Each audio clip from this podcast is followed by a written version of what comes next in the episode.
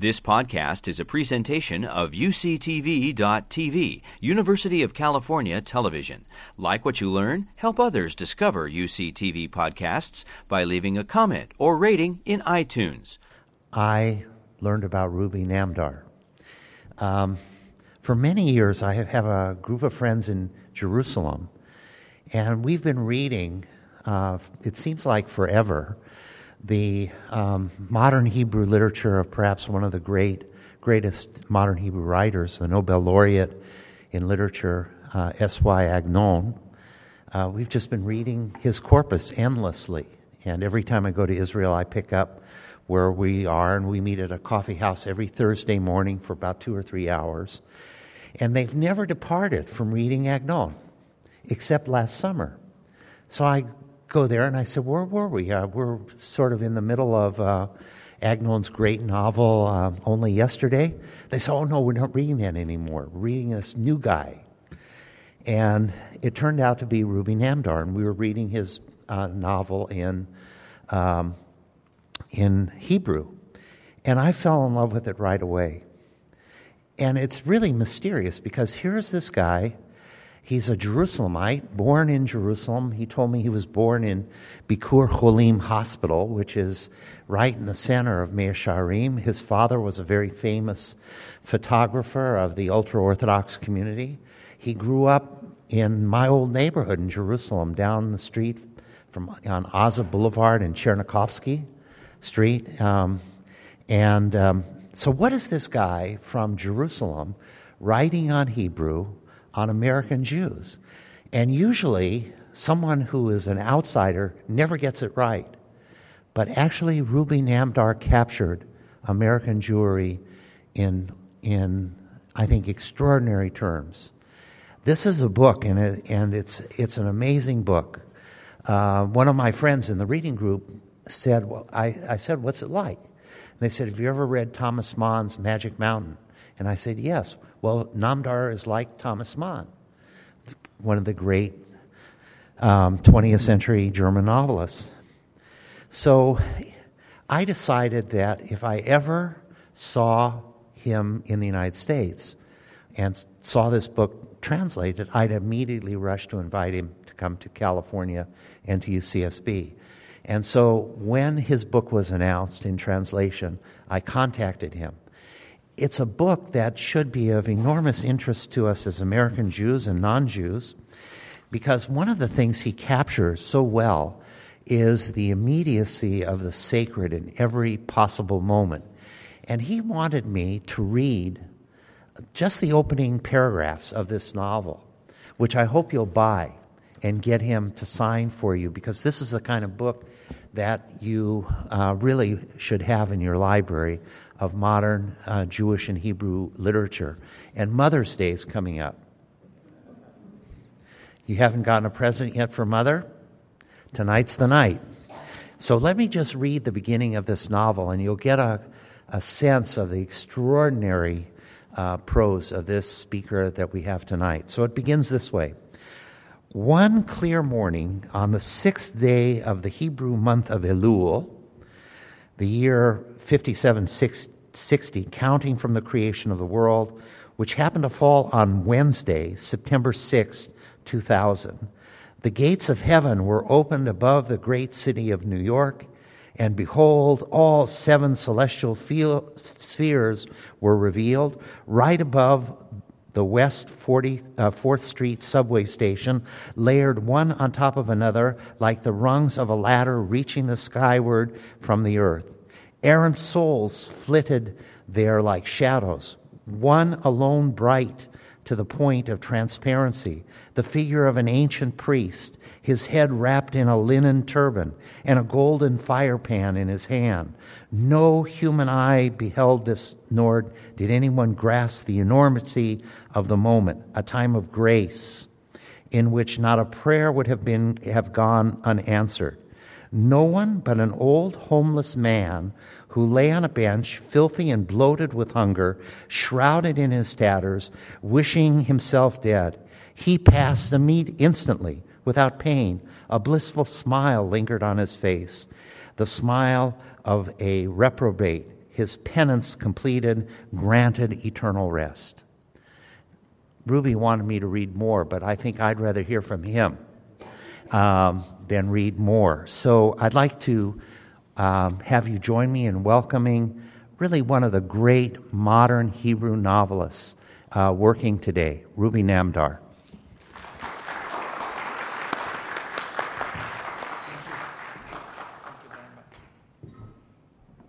Thank you. Thank you, Richard. Thank you all for coming.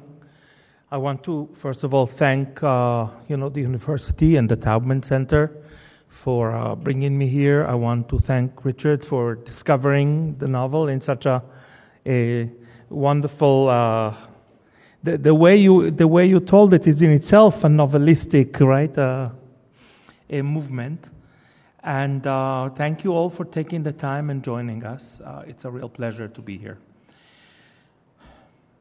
The novel that I am now, you know, presenting to you has, a, has an interesting story. So, in, in a way, there's a story behind the story. And I would like to speak to you about that story as, as well as the book itself. There's the personal story, and then there's a story of a culture and language, the Hebrew language, that is um, that the, the, novel celebrates, explores, and also challenges. And I would like to share with you uh, my thoughts about this, um, which I think might might be of interest for people who are interested in literature and culture.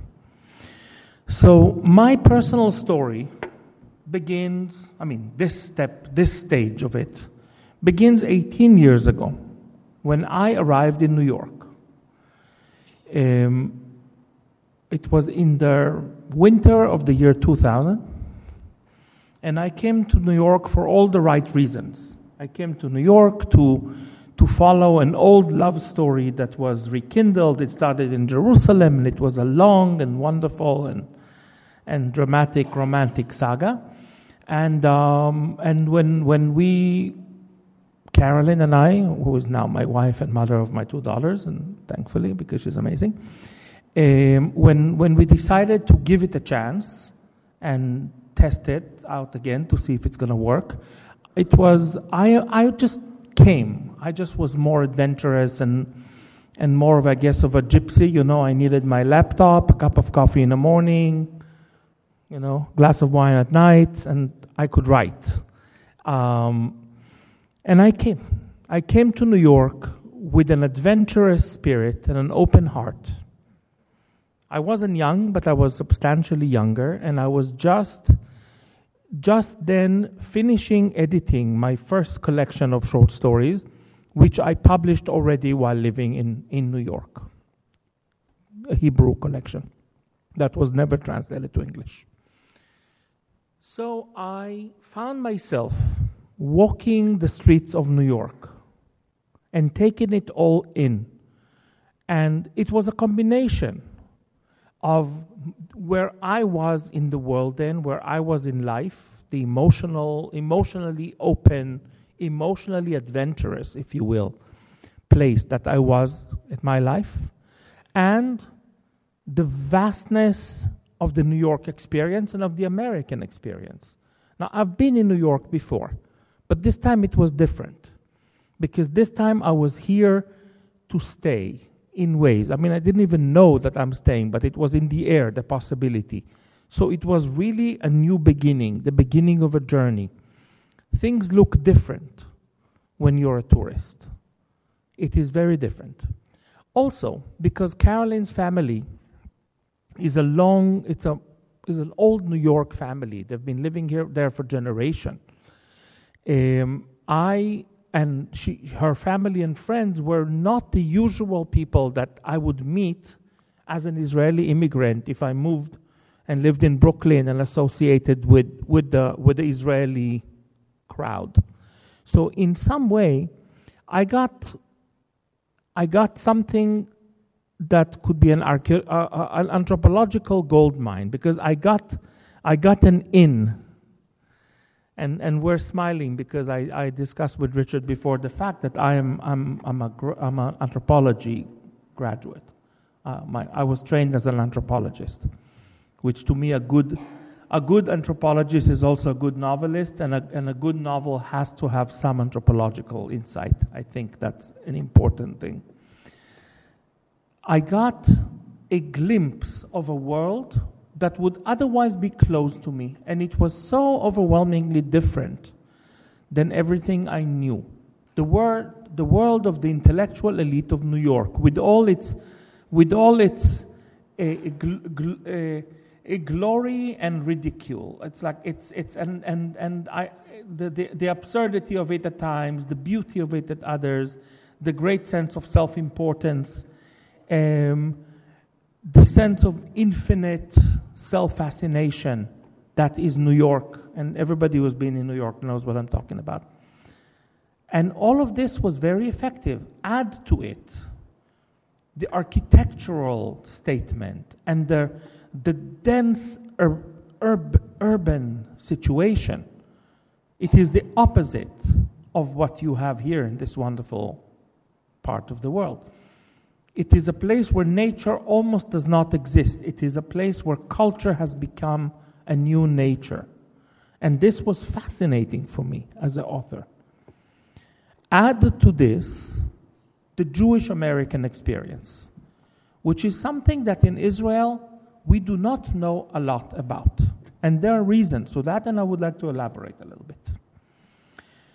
You know, there is a certain interesting and unspoken dynamic between Israel and the, and the Jews of the world. Because we are one and we're not one. It is the same culture, but it is not. As a matter of fact, there's a great divide separating us, which is the language barrier. You know, as an Israeli, you live in the Hebrew. I'm going to also have some things to say about the Hebrew as a, it's not, it's more than a language. And there's also a big difference in the existential experience when you live in, in, a, in a country that has a strong Jewish majority. Your Jewishness, in certain ways, becomes transparent. When I came to New York, suddenly the idea of being a minority and the, the existence, and it's a comfortable situation in New York. You know, we're not uh, a, it's, it's, a, it's not, it's, it's a pretty easy place to be a minority in, but still, to be a minority, a different, very different experience. You see the world very differently when you're a minority and when you're in the majority. And all of this wonderful discovery, endless details, endless fascination with those details, culminated into two years more or less after I came to New York, the, the first sentences of The Ruined House. The writing of this novel took me no less than 10 years, a whole decade of very hard work, at times excruciatingly hard work, at times euphorious, wonderful work where it flowed, at times really difficult efforts to break through the novel. It is a very ambitious work. It is not an easy, easy little read. And it wasn't an easy little write either. There was a lot of, a lot of work those of you who will read it, you will, will see that it has like a strong architectural element that you, you it's really built almost like, like a cathedral. And, and putting all the details in place was, was enormous amount of work and, and so on. And all of this without taking into, into account my own neuroses and, you know, writer's blocks and self-destructive forces that, you know, are part of the, are part of who we are as artists. So many years of hard work. The novel, written in New York and about New York, was written in Hebrew. I was often asked why, to which I answered that there was really no other option for me. I could never reach the type of depth, linguistic and otherwise, with the work if I didn't write it in, in Hebrew. There, there are reasons to that that are not just because Hebrew is my, my native tongue and my command in it is, uh, is uh, very different than my command in English, even though I feel pretty comfortable in English, as you see. I don't live in translation, I don't constantly translate, but it is a different depth. Another thing about the Hebrew is that the Hebrew has a resonance that is different than other languages. The roots of the Hebrew are the Bible. And the, and the Hebrew has the, also the famous root system that enable, which actually we, we, it, we, we modernize it in the, under the influence of the Arabs, the Arabs of Andalus. It is basically a modern Hebrew as we know it was Arabified in Spain as, as, as part of making it a, a modern language of the time. The root system and the biblical resonance make the Hebrew an amazing tool.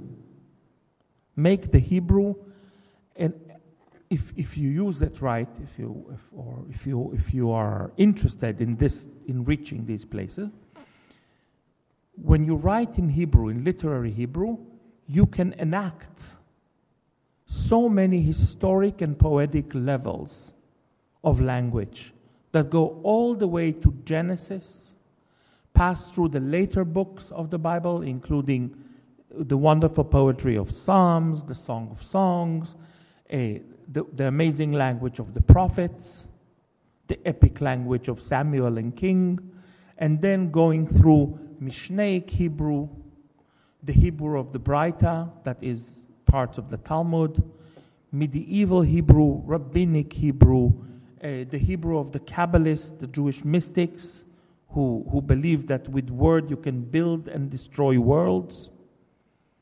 The golden era of, of Muslim Spain, in which the Hebrew thrived to heights that it, it has yet to achieve again going through the first attempts at modern Hebrew, the wonderful work of Shai Agnon, who is my, my master and main influence, and it was amazing to hear that they were, if they stopped to read Agnon and took this novel on, that's all I, I needed to come here to just hear that, that's fine. Um, and then the modern Hebrew canon.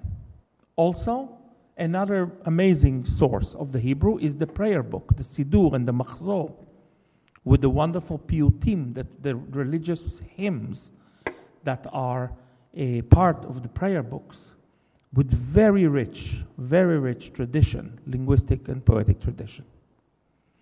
So when you, when I write in Hebrew, the, I have I have access to all these many wonderful worlds, textual and linguistic worlds that, that it, it's, uh, it's amazingly rich. I sometimes like to talk about the Hebrew.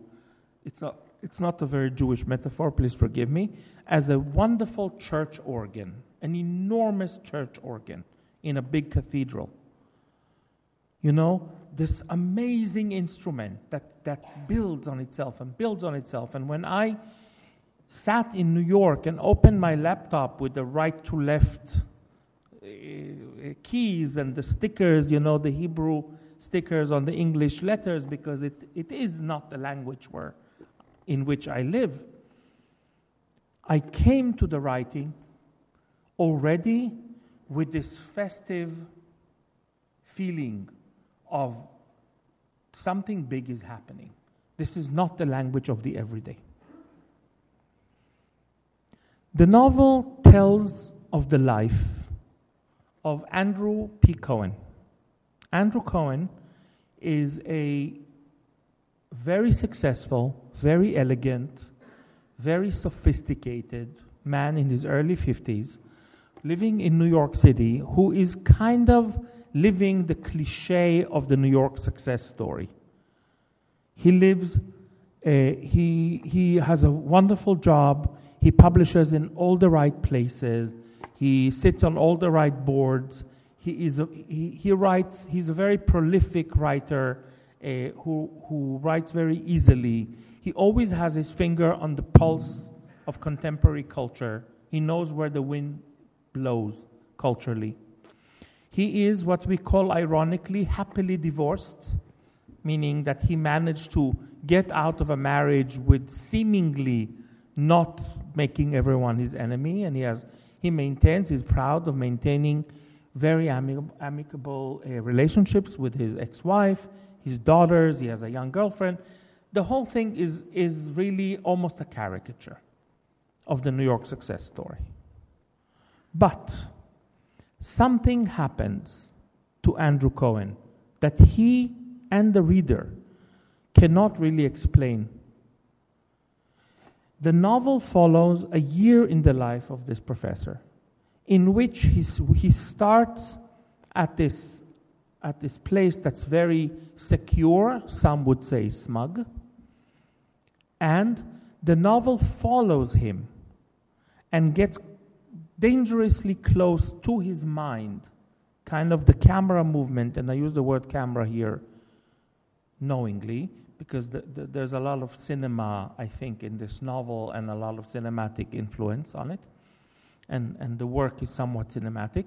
The, the, the camera moves closer and closer into the mind, and we see more and more the world through his mind that begins to be unraveled.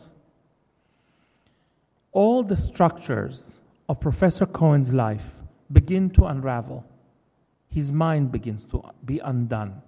As this process proceeds, sorry, something I said, um, there's a, a, a, it hastens this, this process of un, the undoing of Andrew Cohen.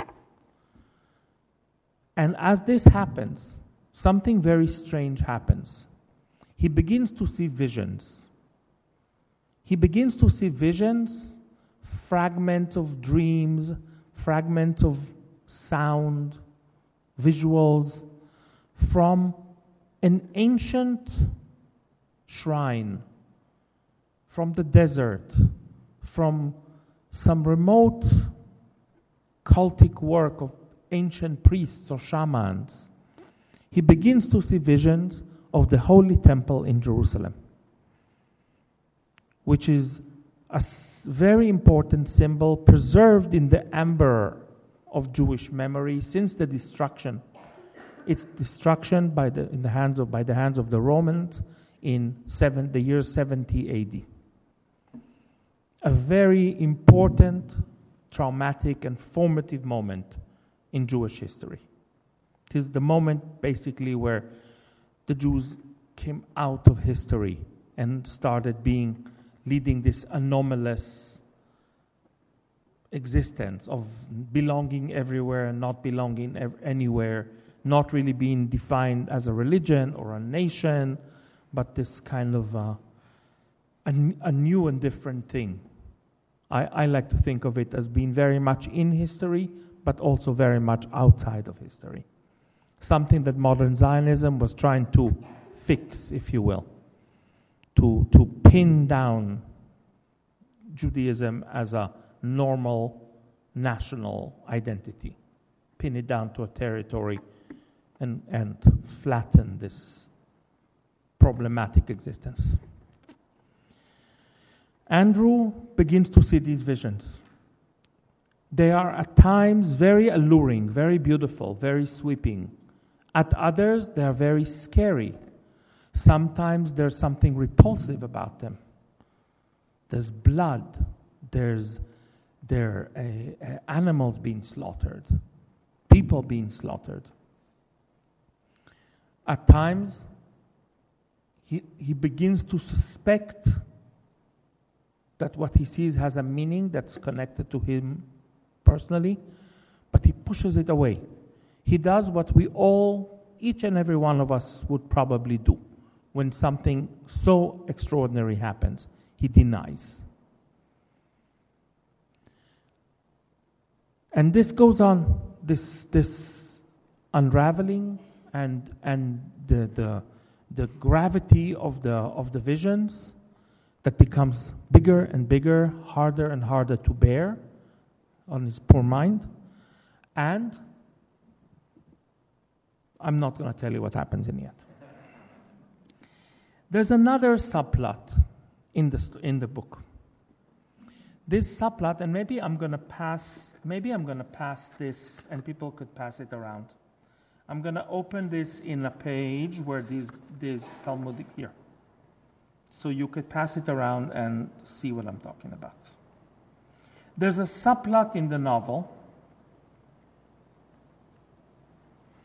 and it is not arranged on the page and told like a modern text as you know it.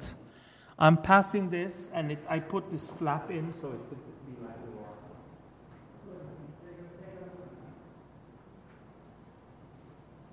This subplot is arranged on the page. Is this good? You hear me? Good.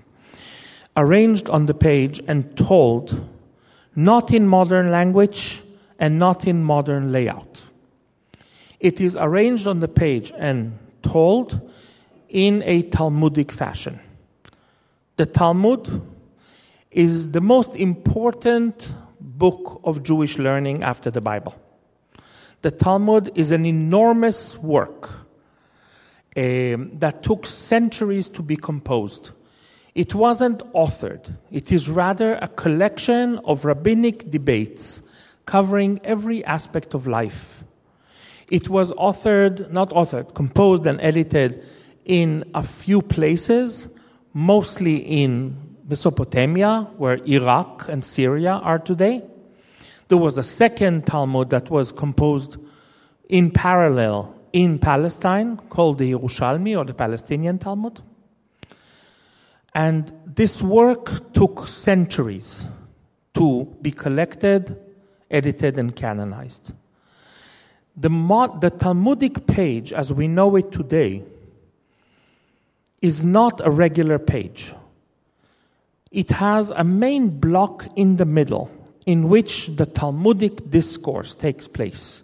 The Talmudic discourse in itself is made of a few layers. So it's really, every time you look at a Talmudic page, you see the archaeology of language and identity and ideas. There are Hebrew bits that are really old, and then there's the body of the Talmudic text, which is Aramaic. Aramaic is a language that today is a dead language, but it used to be the English of the time, it used to be an international language, the international language of the Babylonian Empire. So the, the, the sages who, whose debates are in the Talmud spoke Aramaic, but referred to ancient Hebrew texts. And then, centuries later, commentators started offering commentary over the Talmudic text. And these commentaries were arranged at the side columns on the sides of the of the page. And as the centuries advanced, a new layout was made up for the Talmud, which actually, and this is a less known fact, we stole from the Catholic religious books. This was the first Talmudim were printed in Italy in the Venice press, and they were shaped after Catholic religious books that had this, this form already. They don't do it anymore. We are the only ones who now hold on to this form. I always find this wonderful because we love, we love to use the Talmudic page as a metaphor to like the, to, the model of Jewish learning, but we actually borrowed it from the Catholics. So, what you have on a Talmudic page is you have the center story, the debate, and then around it, and this is amazing, you have commentators that could be from various parts of the world and in time. You could have a Spanish commentator from the 12th century and a Moroccan commentator from the 16th century, a Polish rabbi and an Italian rabbi uh, some uh, Rashi from, from Provence in French, France, early Middle Ages, uh, middle Middle Ages, and so on. and they all converse on the page in a pretty equal way, creating this loud Jewish mess of a debate, which is wonderful to me. So the Talmudic page really is a very exciting creation, graphically and intellectually. And the subplot does not happen now, but it happens in, in the Second Temple in Jerusalem in the Roman era, not very long before the destruction. And it is told not through a historic prism, but through a ahistoric prism. It is told through the mythological prism of the Talmud that discusses the temple. And there's something very wonderfully baffling about the way the Talmud speaks about the temple, because it can speak about it at the same time with great reverence, but also great irony.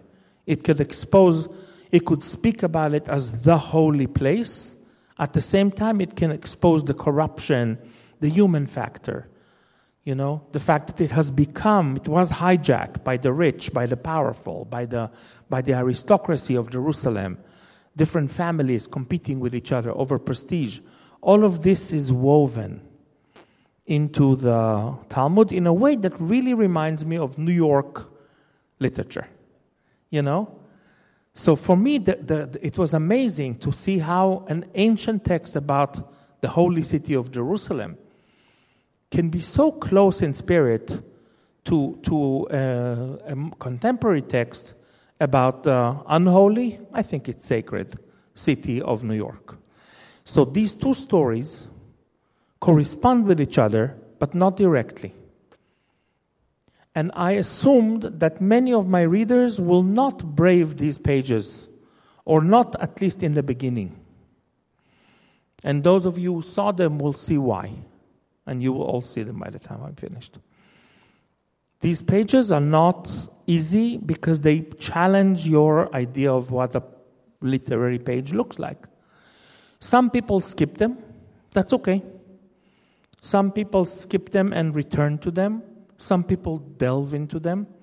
Of course, those who will delve into them will get more out of the novel, but I made sure that people who could not confront the Talmudic or four Talmudic, pseudo Talmudic pages will still be able to have a full reading experience of the novel because I knew that not all of my readers are going to are going to be able to do it. A word about the Hebrew and the fact that it's not it's not a mere language. Writing an ambitious novel in very literary Hebrew not in Israel and not about Israel is a very loaded statement. In some ways, it is nothing short of subversive. Why am I saying that? Hebrew is not a regular language. Hebrew never considered itself to be a regular language. In the inner mythology of Hebrew, it is the language of creation. This is the language that God used in order to create the world. Those of you who, who, who learned the first chapter of Genesis will know that the world was created with speech, according to the Bible. The world was spoken into being. The world is a word, the word of God.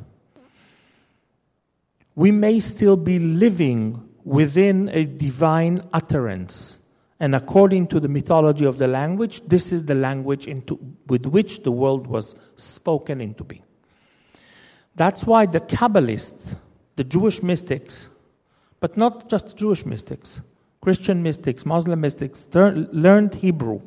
They, they regarded it the language of creation, and they believed that utilizing the, the language, certain letters, certain combinations of letters in it, could give them power to transform creation.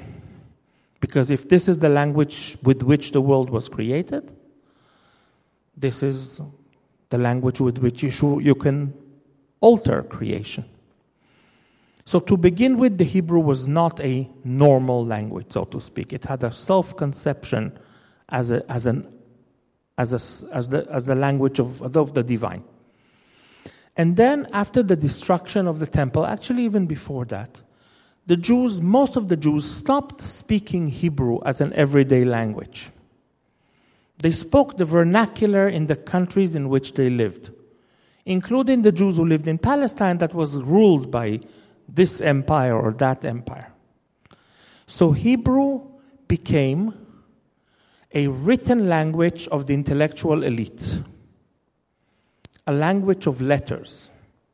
And it remained so for many, many generations, more than almost two millennia, almost 2,000 years of a language that was a, a living language became 2D, you know, on the page, does not stand up from the page. Language of correspondence. And then, with, this, with the revival of Jewish, na- the national side of Judaism and Jewishness, and the Zionist movement, the Hebrew language was brought alive, back to life, as an everyday speaking and and living language, as a live language. It was, in my opinion, one of the most astonishing achievements of the Zionist movement the revival of the Hebrew. Suddenly, you could speak, you could lead an every day, you could order your coffee or fight with someone in the, in the line at the post office, which is something we Israelis do all the time, in the language of Genesis in the language of, uh, of uh, Yehuda Halevi. It was amazing. So the language again became alive and well, but because it, it was asleep in the pages of a book for all these years, it remains still, it probably will change, very close to biblical language. So when you really speak in Hebrew today, you can, you can trace the words you speak to the, to the Bible. You can really feel this continuity, which is incredible. But there's also another thing that because speaking Hebrew is an act of, you know, returning to the land, so it seems like the Hebrew is a language with a very distinct direction and a set of ideals, it is really an ideology. Because to speak Hebrew is part of the Zionist project, which is to recreate the, Jew, the, the Jewish nation state on the Jewish historic homeland, which is the land of Israel or Palestine or whatever you want to call it. Israel today, whatever you are, you, you would like to refer to it. And that movement, ideological movement towards the land, haaretz, is an important part of the language. It is an important part of the language. Even for writers who are not very Zionist or very ideological, but it is in, it's almost part of the language, this this ideology. And when I write a book that uses this kind of English, Hebrew in order to talk about America, American Jews, American uh, to do to give homage to American Jewish literature, which I'm going to speak about in a minute. It it undoes in ways the fiber of the Hebrew. And that's why when this book, and that was an amazing moment in my life, won the Sapir Prize, which is the, the, the, the highest literary honor in Israel, and like the equivalent of the National Book Award or the Booker Prize. Uh, amazing moment. Uh, a few months later, the Sapir Prize committee, so shocked that this could have happened, that an expat Israeli author living in New York would write a Hebrew novel that will win the Sapir Prize, decided to stop this and not allow this to happen again. Because it's too subversive. It's not, it's not right, so to speak, to use the Hebrew while you're not part of the Zionist project, living in Israel and building it. It was a very hard moment for me personally and a, a moment of great debate in the cultural world in Israel. I still hear echoes of it this morning. There were still debates about it. One of my big discoveries, and I'll speak for two more minutes and then we'll open it to questions. One, one of my big discoveries, wonderful discoveries coming to America, was of the great Jewish American authors. It was, it was really a, a, a door open to a whole new world. Now, we have heard about some of the great Jewish American authors, but we have not they don't have the type of place, central place in the literature and culture that they do here. Philip Roth, we heard about Portnoy's complaint. You know, Bellow here and there something, Malamud, a few short stories, but not, not at all. And not to mention Henry Roth, and not to mention other, Cynthia Ozick, and other important writers, and there are many more that I'm not, that we just didn't know. There's a reason for that. There seems to be a certain rivalry between the Israeli Jewish literary establishment and the American Jewish literary establishment over what is the true, authentic expression of Jewish culture. Because there is the Zionist interpretation, which most of the literature would refer to Zionist themes, and there's the Jewish American literature, which will speak about the Jewish American experience and will speak about Jewishness often more than it will speak about Judaism. Right? It will speak about the, the life of, uh, of the Jews, the mind of the, of the contemporary Jew, not the theory or the religious aspects or the cultural aspects, but the life of the. And this wonderful discovery of this amazing literature, which I think is really amazing, um, I found in this novel a way to, to pay homage to by referring to a few of the, of the more important voices.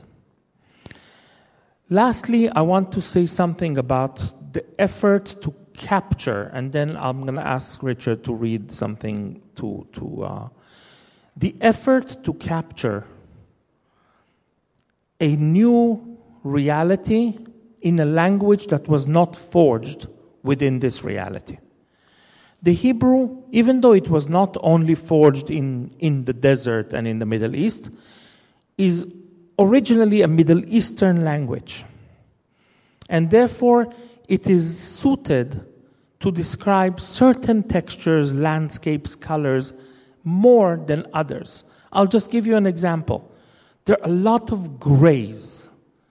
Okay, and I'm a very sensual writer. I write a lot about sensory, you know, colors, flavors, uh, uh, all things that have to do with the senses. Like the, to describe the, ver- the great variety of grays that the Northeast has. You have your own grays here. You need to really recreate a Hebrew. You need to look just, for example, slate, you know, material for you, slate, yes, in a bathroom somewhere. We don't really have slate in the Middle East. It's not, it's not a material we build with. There's a beautiful word that describes it, tifra, but we don't really know what it is. So to try to capture all these new materials, new colors, use of blue, use of green and gray that are not part of if there is an original palette of a language. This was the most wonderful challenge. So while I was living in English my everyday, reading in English, I stopped, by the way, reading in English when I caught myself dreaming in English one night. And I freaked out. Because if it infiltrates my unconscious and it starts appearing in my dreams, I will not be able to write in it. And then I moved away from reading a lot in English because I felt that I must protect that inner chamber of Hebrew. And it's not easy. It's not, it's not an easy struggle.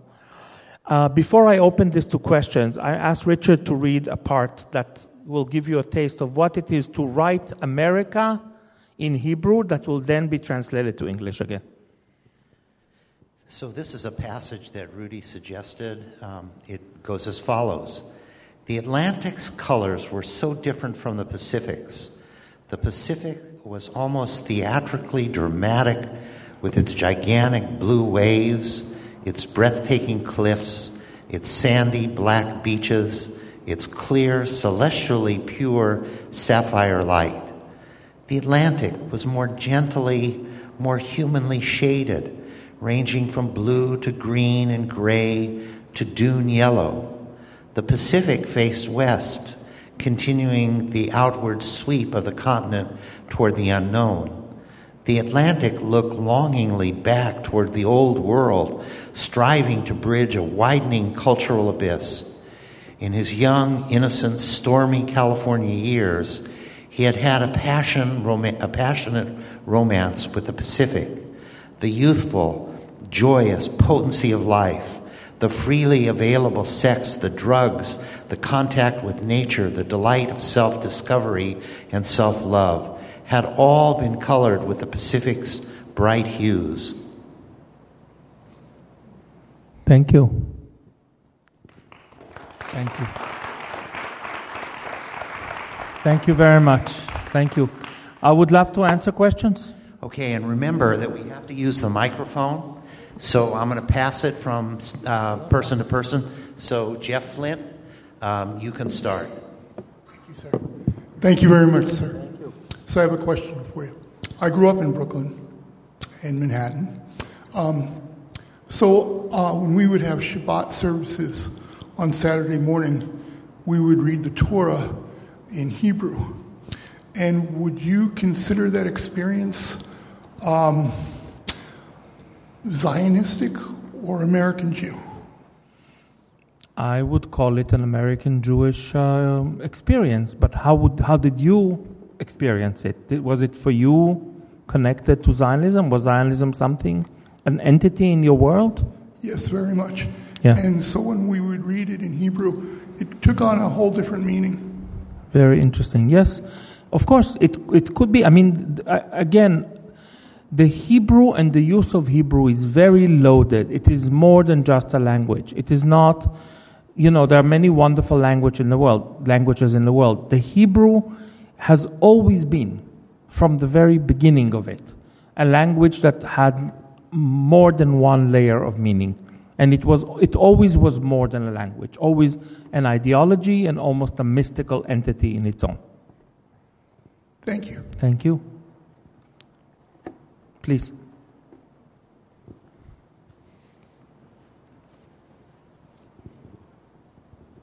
Could you say something about the translation? How can the translation in another language ever capture all the subtleties and ah. meanings ah. that you pointed out are so important for yeah. Hebrew? Um, Okay, um, that's a good question. Thank you. Um, look, the translation too has a story within a story. I mean, there were a few translations of this novel.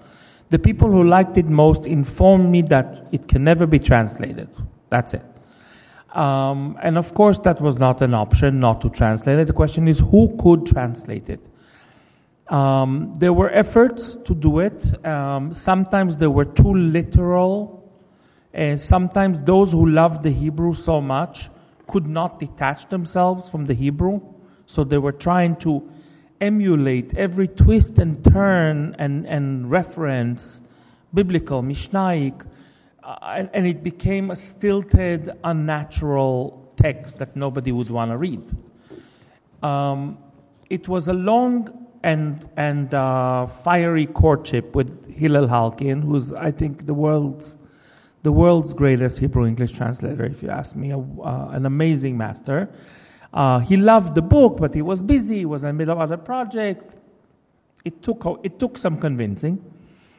And when he took the project on, I knew that I could relax. And I'll tell you something interesting about how I knew that his translation is the one that has to be. I am too close with the original to actually be able to. I know if there's a wonderful translation or a really bad, but it's hard for me to be the judge. You need somebody with an English ear. And I would show samples to friends, and they would say, Oh, that's nice. And that's not, that's nice. That's not. The only person, the only translation where people, people's faces changed, their tone of voice, really there was a visceral response to his work. There is a certain element of alchemy, almost magic, in translation.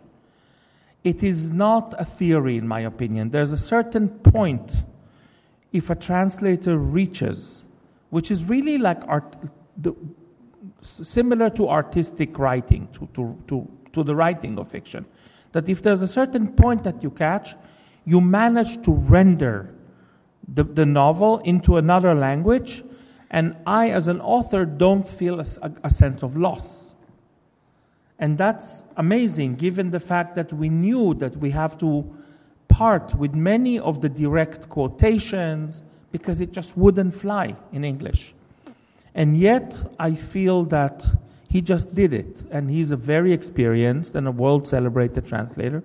So today, I can assure you that if you're reading the English version, for example, the French version is coming out in September. I have no idea what they did there. I hope to God it's good. I have zero idea what they've done. But in the English, because I, I do live in English, I know what they've done. I think he did a marvelous job. Really. It's amazing what he did there. Um, I've only, I'm only into it about 30 or 40 pages, but um, it occurs to me that, that what resonated for me when I started reading the book was Tony Kushner's Angels in America, mm-hmm. which has these interruptions of the sacred. The angels come down, yes. the, the, the, Hebrew letter appears in the hospital. So there's a, there's a way in which there's, uh, for me, the, the first 30 pages so didn't seem un American to me. It seemed rather that it was that, that there were these uh, angels hovering over Manhattan. Yes. Very much in the way that in Tony Kushner's play, the angel comes down, and, it's the angel of America, right? So there's, so yeah. there's, so there's, there's it, I almost wanted to say that that in some ways the the novel reads like. Uh, uh, you know the, the American version of Judaism, which is Mormonism, or that there's this kind of Mormon mm. sacred quality to it that, that, that, you know that has to do with the land, with history, with different kinds of, of, Hebrew. So I just wanted to say to know if you uh, know Tony Kushner's work and if that, had any influence in your I, text? I, I've, I've heard that a lot. I, I wasn't here when the Tony Kushner work was at its peak, so I, I've, I've heard of it, but I don't, I haven't, you know, uh, seen or read uh, it directly. I've seen glimpses, but I've heard that. So it's definitely apparently there, this similarity, and I think that you know, there's there's something about this the weaving of, of the holy and the profane, the, the weaving of the mythological and the, and the realistic. I feel that New York almost invites it. New York, in my, in my eyes, my opinion, is a, is a modern, relatively new city that behaves and carries itself as an ancient city. It, it behaves like it has 2,000 year old, 5,000 year old roots. It's inviting mythology into it. That's why I'm so drawn to it. That's why I wrote about it. So I think that anyone who recognizes this is kind of my partner in in crime, you know. We're we're a secret cult of Thank you. New York mythologizers. Another question? Um, I have a question then. I have several. Um, but Shoot. Um, you know, you know, I really appreciate the argument that you're making about Hebrew and its ability to go back to the very beginnings of language, to the, as you said, to the book of Genesis. But there's a way in which, you know, your, our mentor, um, Agnon, for mm-hmm. example, has the ability to draw into the language things that are immediately reference points. Yes. I'm thinking of his short story, Maaseh Ha'ez, the tale oh. of the goat. and um, because in the tale of the goat, um, there is this wonderful allusion to Joseph and what his brothers do to him and bringing the cloak that has been cut up and um, dipped in in blood. blood, yes. And Agnon quotes almost verbatim the biblical text. And there you're reading a short story from, I believe, the 1920s, if I recall correctly, maybe a little later. And all of a sudden, you're in the biblical text Yes. for three words, and then you're back to um, the ancient biblical text. So I didn't find that in your um, novel, but what I thought you did so fantastically well, and it's in that first passage that Yes. you suggested I read at the beginning, is to make New York into a holy city Yes. um, in which the heavens open up and there's this angelic force right above Manhattan, man, Yeah. um, uh, electrifying the place. Yes. Um, and it becomes a holy place Yes. um, through the uh, revelation of the divine Yeah. in, in, on 53rd Street or someplace else. Yeah. Um, And and that's fantastic. Thank and you. And this juxtaposition of the sacred with the grit, with the steel, with the cement, the glass, whatever you have in New York that makes that place work, um, is so powerful. It's the sacred and the profane, and the profane is becoming the sacred, and the sacred is becoming the profane. Uh, in this incredibly woven narrative uh, about your, you know, hero who's unraveling. As hmm Yes. Thank you. You know, I I found that my method is using small small references that serve as kind of hinges, um, as opposed to large parts, like you say about Agnon. I, I like small hints that, that are hooks on which you, you on which you hang this relationship between the, the, Bi- the Bible, the Mishnah, and my work. So I, I, it's, that's a big difference between me and Agnon, yes. And then you plunge us, like, you know, this text that we're looking at, right? The Talmudic page with all of the commentaries. And you made, in one of the interviews with you, you made some reference to that as a kind of way of surfacing different levels of memory. hmm And Yes. how does that work for you? I mean, how does the text surface these memories or Yeah. levels of memory? You know, it's, it's, thank you for bringing this up. I think that the la- language is kind of a mind. Language has its own subjectivity and it has layers of the mind.